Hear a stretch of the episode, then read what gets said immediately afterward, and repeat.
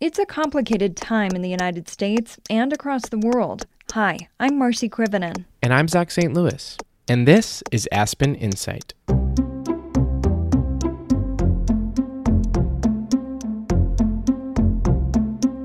Here at the Aspen Institute, the problems and divisions confronting our country are a reminder of the important work that we do here. Our goal with this podcast is to tell the Institute's story through the amazing people connected to it. If you're wondering what our organization is, we'll let someone who knows better than we do fill you in.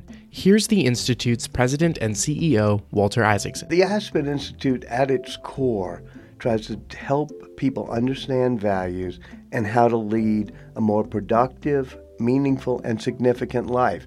To do that, our colleagues work all over the globe, bringing together people from different backgrounds, from politicians and college students to poets and academics, to talk face to face and tackle today's biggest problems. Throughout this show, Marcy and I are going to learn from all of these interesting people and share their insights with you. Here's a preview of some of the voices you'll hear, like an Institute fellow who makes the maps on your phone. This notion of bringing people together through technology is why I'm in technology. A close advisor and friend of Martin Luther King. I have never heard any human being of any nationality, any gender, at that time in my life, at 29 years old, speak like that.